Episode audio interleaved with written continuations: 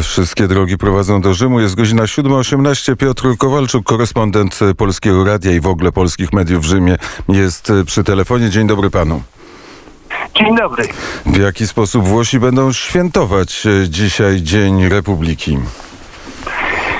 No troszkę tutaj mamy ograniczenia, ale dzisiaj mamy Święto Republiki, czyli 75. rocznicę referendum z 46 roku, y, w wyniku którego zniesiona została monarchia i w rezultacie ustanowiona Republika Włoska. Czyli to jest dla Włochów tak ważne święto, jak dla nas 11 listopada. Więc oczywiście tutaj będą latać nam y, odrzutowce z włoskim trójkolorem lecącym z ogonów. Prezydent złoży kwiaty pod grobem nieznanego żołnierza na placu, na placu weneckim. Y, zazwyczaj odbywa się parada wojskowa, której no, teraz nie będzie, bo jeszcze tu mamy pewne drobne ograniczenia, no ale jest dzień wolny od pracy, pogoda jest znakomita i no, Włosi gremialnie pojechali w zielony. Czy Włosi się już wyzwolili od koronawirusa? No, tak by na to by wyglądało. Jeszcze musimy tutaj nosić maseczki, nie, nie trzeba zachować odległość bezpieczeństwa, ale już wszystko wygląda prawie normalnie. Y, godzina policyjna y, dożywa już do ostatnich chwil na sporej części Italii y, rozpoczyna się o godzinie 23, będzie przesunięta do północy, a potem zniesiona w ogóle, a w kilku regionach tak zwanej białej strefy najmniejszego y, tego zagrożenia epidemiologicznego, no właściwie wolno prawie wszystko. A czy turyści wrócili już do Rzymu? Y, no, nie można powiedzieć, żeby jakoś tak gremialnie. Y, y, na razie mamy tutaj sporo turystów włoskich, ci zagraniczni jeszcze, no, na nich czekamy. Turystyka, która stanowi tutaj 13% PKB, czyli bardzo ważna y, część włoskiej gospodarki i finansów, no, bardzo liczą na to, że wreszcie przyjadą ci z zagranicy, bo to oni zostawiają tutaj bardzo dużo pieniędzy i to oni wytwarzają ten taki tłok wokół zabytków. Proszę sobie wyobrazić, że i stosunkowo niedawno byłem w Bazylice Świętego Piotra z okazji y, ważnego nabożeństwa. Tam normalnie przed pandemią tam panował niezwykły tłok żeby tam wejść, trzeba było odstać godzinę, półtorej, zależy od dnia.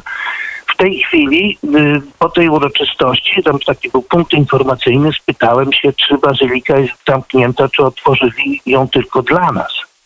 Powiedzieli mi, że nie, bazylika jest otwarta, tylko że nie ma nikogo, kto by ją chciał zwiedzać. Bazylika jest otwarta. Czy Włosi się szczepią, czy też są e, sceptyczni? Na początku sceptyzm, sceptycyzm był duży, ale generalnie rzecz biorąc y, się szczepią, opory zostały jakoś przełamane. Pewnie, że zawsze jest taka grupa takich twardych przeciwników szczepień, którzy może stanowią, ja wiem, 7-8%, ale generalnie w ten sposób. Takie szczepienia już zostały, y, że tak powiem, uwolnione i są dostępne dla zupełnie wszystkich grup wiekowych i y, tutaj ci młodzi Włosi tutaj mówią, że to stanowi dla nich jak gdyby taki egzamin dojrzałości czy rzeczywiście pójdą karniem i masowo się zaszczepić. Nie dlatego, że im koronawirus szczególnie może zaszkodzić, ale dlatego, że mogliby być nosicielem wirusa. No więc w tym punkcie na razie jesteśmy. Ale szczepienia idą znakomicie.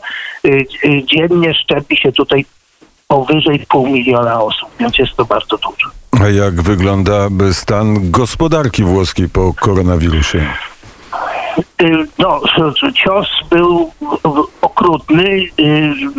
PKB mniej więcej spadło jakieś 90%, ale wszystko idzie dobrze i tutaj z tych danych, które nam dostarczają, wynika, że gospodarka się ożywia i to o wiele szybciej niż się spodziewano. Więc no, jesteśmy dobrej myśli, że jednak nie dojdzie do tej kompletnej katastrofy, jaką tu nam no, połowa ekonomistów co najmniej wieszczyła.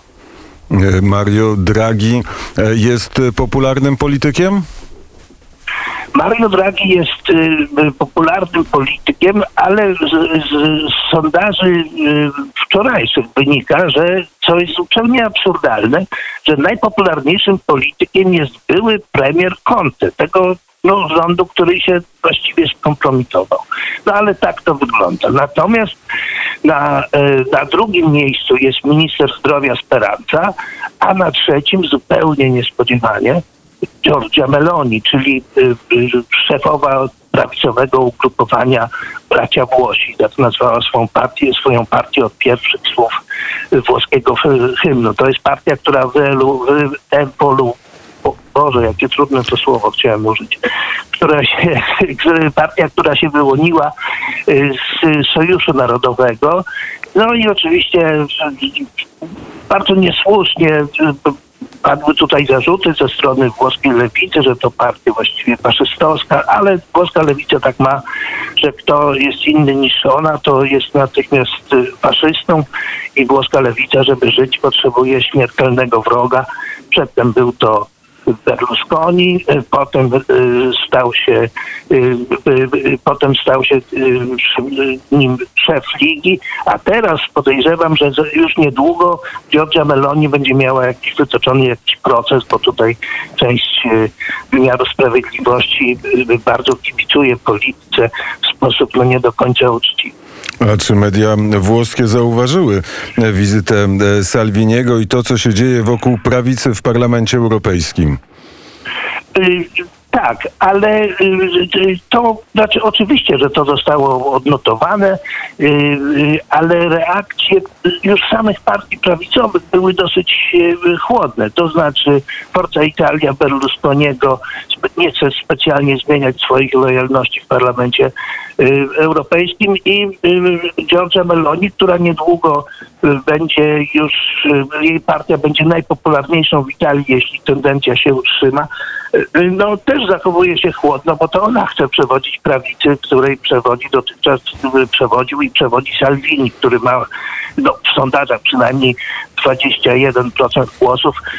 Na drugim miejscu jest właśnie Giorgia Meloni z 20%, a gdyby w tej chwili odbyły się wybory, to co zresztą się nie zmienia już od jakichś dwóch lat, to wygrałaby centroprawica w sposób tak zdecydowany, że y, nie dość, żeby rządziła samodzielnie, to mogłaby wprowadzić takie zmiany konstytucyjne, jakich by, sobie zażyczyła. No i dlatego właśnie y, no, ten parlament na pewno dotrwa do końca y, kadencji, bo no, nikt nie chce stracić władzy. Co z drugiej strony powoduje taką sytuację, że jeśli chodzi o sympatie polityczne Włochów, to Włosi swoje, a parlament i rząd swoje.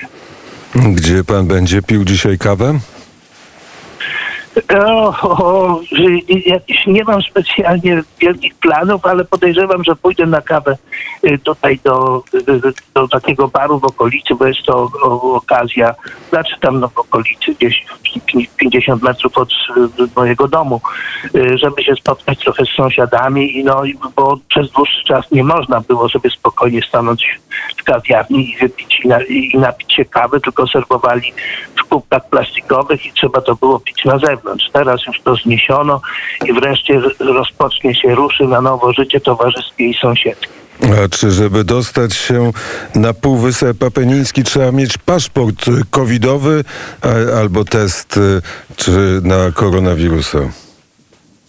Y, z tego co wiem, to wystarczy nawet test zrobiony tuż przed wylotem czy wyjazdem y, i który byłby, jest powtarzany, jak się wyląduje, który trzeba powtórzyć, jak się wyląduje we Włoszech. Jeśli oba będą wyniki negatywne, można spokojnie sobie tutaj krążyć po Włoszech bez żadnych problemów.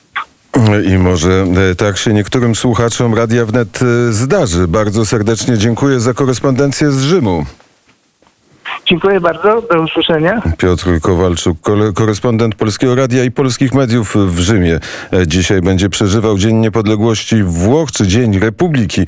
My będziemy przeżywać go w Radiu Wnet i dlatego słuchamy włoskich piosenek. Un sabato italiano.